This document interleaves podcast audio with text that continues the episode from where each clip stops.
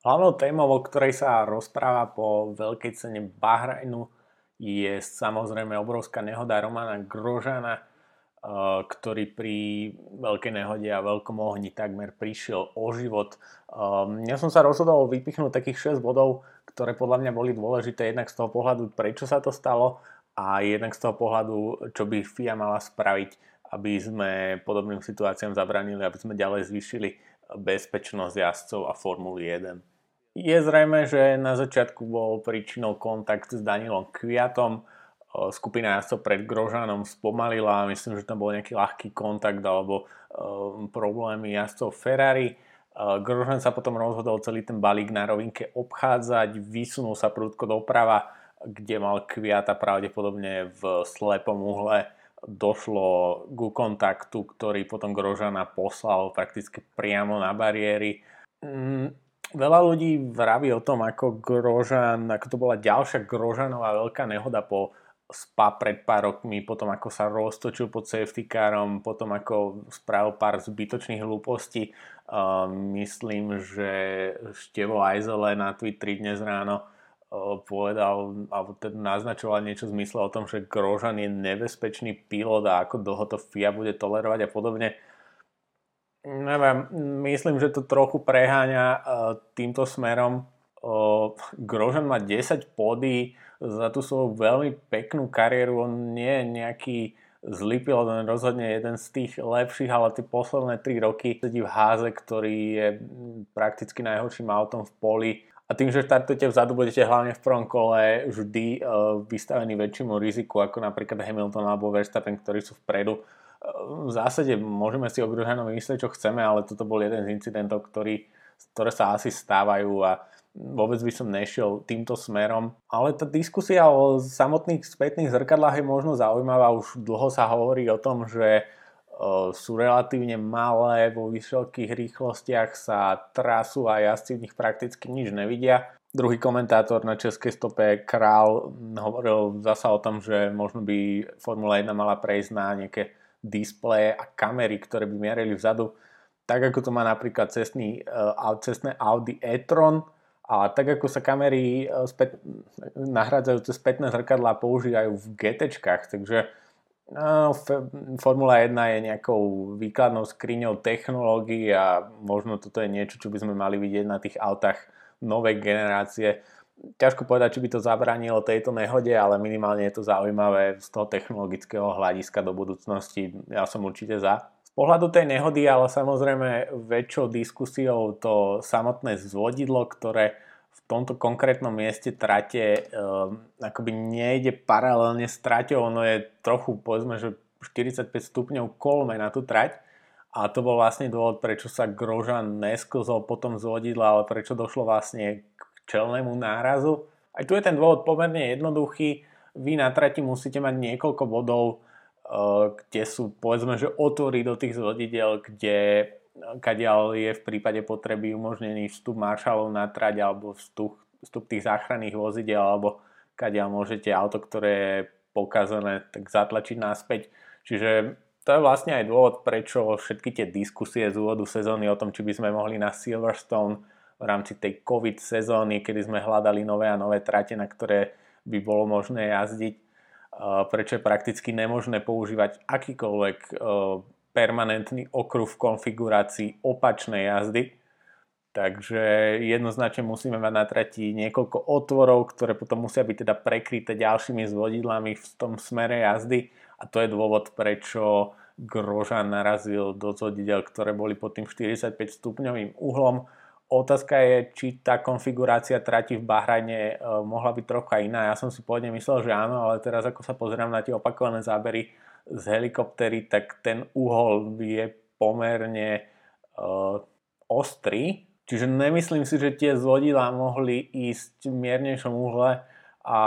v tomto smere asi je to len nejaká smola a totálna zhoda náhod, ako to býva pri tých masívnych problémoch Formuly 1, pri tých masívnych nehodách, kedy sa zíde niekoľko veľmi, veľmi, veľmi nepravdepodobných udalostí do jednej a vznikne z toho takýto veľký problém. Takže otázka, či mohlo byť to zvodidlo riešené nejak inak, myslím si, že skôr nie. Otázka číslo 2 od možno menej skúsených divákov Formuly 1, prečo tam chýbali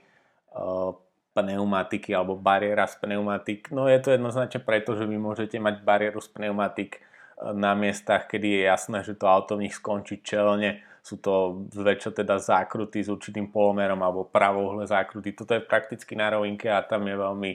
ťažké a prakticky nemožné posadiť nejakú bariéru z pneumatik, pretože pri, predstavme si, že Grožan alebo ktokoľvek iný by tú bariéru vlastne na rovinke zachytil, tak v tom momente by len tie pneumatiky vytrhol a desiatky by ich vyleteli naspäť uh, do jazdeckej stopy ostatným, ostatným pilotom, takže na takýchto miestach vlastne pozdĺž rovinky uh, je prakticky nemožné dávať bariéru z pneumatik, zrejme aj nemožné umiestniť akokoľvek tech pro bariéru alebo niečo podobné. Samozrejme bodom, ktorom už nemôže rozporovať, že je to problém a je to nutné riešiť nejako inak, je to, že tá samotná bariéra z pneumatik zlyhala a Grožanové auto sa dostalo stredom. Jedna vec je, že z toho pohľadu tej samotnej nehody uh, to pravdepodobne bolo aj veľké šťastie, pretože tým, že tá bariéra skončila prerazená, auto skončilo v nej, je pravdepodobné, že došlo k väčšiemu pohlteniu nárazu, ako keby tam bol, bola betónová stena. Ale samozrejme, auto nemôže končiť za s vodidlami, pretože na druhej strane sú maršali a sú tam ľudia, ktorí by mohli dosť k veľkým zraneniam, takže toto sa rozhodne nesmie stávať. To, prečo auto prerazilo, je možno pomerne zrejme. Treba si uvedomiť, ak sa pozrite na tie fotografie, ako tá bariéra vyzerá, tak sú to vlastne pláty troch z vodidiel, aké bežné nájdeme u nás e, alebo v Česku popri cestách. Len teda sú to tri vrstvy z vodidiel nad sebou a ja si myslím, že Grožan sa buď dostal, dostal cez, alebo čo je pravdepodobnejšie, tak ten jeho nos. Pretože treba si uvedomiť, že ten nos Formuly 1 je najpevnejšie miesto Formuly 1 to je miesto, kde, ktoré musí chrániť jazdcové nohy a celé vlastne jeho telo. Takže v určitom zmysle ten nos je schopný preraziť prakticky čokoľvek, prakticky akýkoľvek materiál. Ak si spomeniete na nehodu Alexander Zanardiho pred pár rokov dozadu, tak to bol vlastne podobný princíp. Zanardi prišiel o tie nohy preto, že Alex Tagliani v druhom aute narazil do jeho kokpitu z boku a ten pevný nos uh, Taglianiho vozidla vlastne odtrhol za Nardyho nohy, pretože prešiel bokom jeho kokpitu. Takže ten nos je schopný prejsť všetkým a pod správnym uhlom, alebo teda pod veľmi, veľmi nešťastným uhlom, ako v tomto prípade, je určite schopný uh, preraziť aj tie z vodidla obzvlášť keď ide o tri pláty a to auto sa dostane medzi ten spodný a medzi tie vrchné dva, ako predpokladám, že sa to stalo v tomto zmysle. Následne samozrejme úplne bez diskusí, že Halo zachránilo Grožanový život, pretože nebyť tam toho titánového stĺpika, ktorý Halo je, tak je veľmi pravdepodobné, že do toho, do toho zvodila by išla prvá uh, Grožanová hlava, a to už by teda zrejme nasvedčovalo zranenia, ktoré by bolo, bolo porovnateľné tomu, čo sa stalo Bianchimu. Takže vďaka Bohu za Halo, myslím, že tie diskusie o tom, čo na, či na otvorený kokpit patrí alebo nie, už máme za sebou. Otázka je, e, čo s tým do budúcnosti a ja si myslím, že tie zvodila vo forme, ako sme ju videli na Bahrajne, tak už sú prekonanou záležitosťou, pretože, pretože zoberme si napríklad cieľovú novinku na akomkoľvek okruhu, tak e, tam to vždy na miesto zvodidel je betón, rovnako mestské okruhy v, či alebo v Singapúre, alebo napríklad trať v Soči, e, tak tam žiadne takéto zvodidla nenájdeme. Tam je to jednoducho betón, ktorý nakoniec použili traťoví maršali a Michael Messi aj v rámci tej opravy tých poškodených zvodidel na Bahrajne a ako sa na to pozerám, tak podľa mňa je to jednoznačne lepšia možnosť pretože betón je už niečo, často sa ten, ehm, ten nos monopostu nedostane a samozrejme máme možnosť použiť, e, ak je to možné, tak niekoľko línií pneumatik alebo teda Tech Pro modernejšie bariéry, ktoré môžeme pre ten, e, pre ten betón naskladať, ale aj v miestach, kde tú pneumatikovú bariéru nie je možné použiť, tak jednoznačne vychádza betón ako lepšia možnosť, minimálne lepšia ako tie zvodidla. Takže to by bolo, to je zrejme niečo, na čo by sa FIA mohla pozrieť a ja nevidím dôvod, prečo by sa betón nemohol používať na miesto zvoditeľ úplne všade. Alebo minimálne ten betón v spoločnosti s nejakou tou safer bariérou, ako používajú série NASCAR alebo IndyCar na amerických ovaloch, čo je prakticky teda tiež betón, ale doplnený nejakou možnosťou pružiť a minimálne jeho schopnosti e, pohltiť tú silu nárazu musia byť minimálne, minimálne porovnateľné s tým, čo dokáže tá ocelová bariéra zo zvoditeľ. Veľa sa rozprávalo aj o tom, že to auto vlastne skončilo roztrhnuté na polovicu. E, v tom ja nejaký problém nevidím. Mm, akože je to znak toho, že ten náraz bol naozaj masívny, ale konec koncov takéto rozpolenie auta nevidíme to teda často, ale za tú 50, 60, 70 ročnú históriu, alebo teda dekády, kedy už používame tie moderné monokoky, tak sa to niekoľkokrát stalo. No si treba uvedomiť, že tu tá survival cell, ten samotný monokok je len kus e, s nohami pilota a končí vlastne niekoľko centimetrov za ním, čiže tá zadná polovica monito- monopostu je e, s motorom, s prevodovkou, so zadnou nápravou, je na ten monokok a v prípade takéto naozaj masívnej e, nehody ide preč, ale je to v zásade niečo, na čo je ten monopost dimenzovaný. Takže to, že sa tá zadná časť odtrhne, tak vyzerá hrozivo, ale v zásade e, tá, ten monokok spravil svoj job a zostal nedotknutý, čiže to nie je nejaký problém. Čo už samozrejme problém je, e, že sme videli ten masívny oheň a ja som si istý, že rovnako ako e, ja ste zostali v šoku, že ohnívá gula po náraze, alebo teda doslova tá explózia je niečo, čo sa ešte v súčasnej Formule 1 môže stať. Prakticky určite nikto to nečaká vrátane Alana Van der Merveho a no, ktorá je na Robertsa z toho medical caru. Ťažko povedať, FIA sa určite pozrie na bezpečnosť a na uloženie tých palivových nádrží je, predčasné špekulovať o tom, či došlo k roztrhnutiu tej, nára, tej nádrže alebo len vytrhnutí nejakých tých hadíc, e, ktoré potom spôsobili ten požiar. Čo ja ale vidím ako problém a nie je to prvýkrát, bohužiaľ, nebolo to prvýkrát v nedelu, je, že ja pomerne pochybujem o tom, že maršali sú schopní uh, zvládať s tými ručnými hasiacimi prístrojmi uh, požiar takýchto rozmerov. A my sme videli konec koncov veľa príkladov z minulosti, kedy má Marshall problém uhasiť monopost a to išlo len o požiar motora alebo a teda nešlo o rozliatých 100 litrov benzínu. Taký príklad, ktorý mi okamžite z tohto roku prišiel na um, bola nehoda Luka Giota a Jacka Aikena z Formuly 2 v Soči v Rusku, kedy vlastne jeden z tých monopostov skončil v bariérach, pilot sa bol teda našťastie schopný dostať, e, dostať von, ale ten monopost potom začal po pár sekundách, po pol minúte horieť a e, nikto sa veľmi nemal k tomu, aby ho zahasil my sme to videli aj v Bahrajne, pribiehal tam jeden z maršalov, ktorý som, prvá tá moja reakcia bola, že je to hrdina, ktorý okamžite ide hasiť, ale nakoniec skončil hasiť 20 e, metrov od auta a nie smeroval ten prúd na auto. Ja sa mu možno ani nečudujem, pretože tam určite musel byť masívny, e, masívny žiar a masívna teplota, ktorá mu neumožnila sa dostať bližšie, ale je to trochu nerovný boj e, ľudia s ručnými hasecími prístrojmi a 100 litrov benzínu. Uh, neviem, napríklad v sérii IndyCar alebo NASCAR, tak vždy uh, je tam schopné prísť nejaké hasiace vozidlo, ktoré má akoby oveľa silnejší prúd vody a um, je to jednoznačne niečo, čo by sme sa, na čo by sme sa mali pozrieť, pretože ak by sa nebol Grožan schopný z toho auta dostať sám,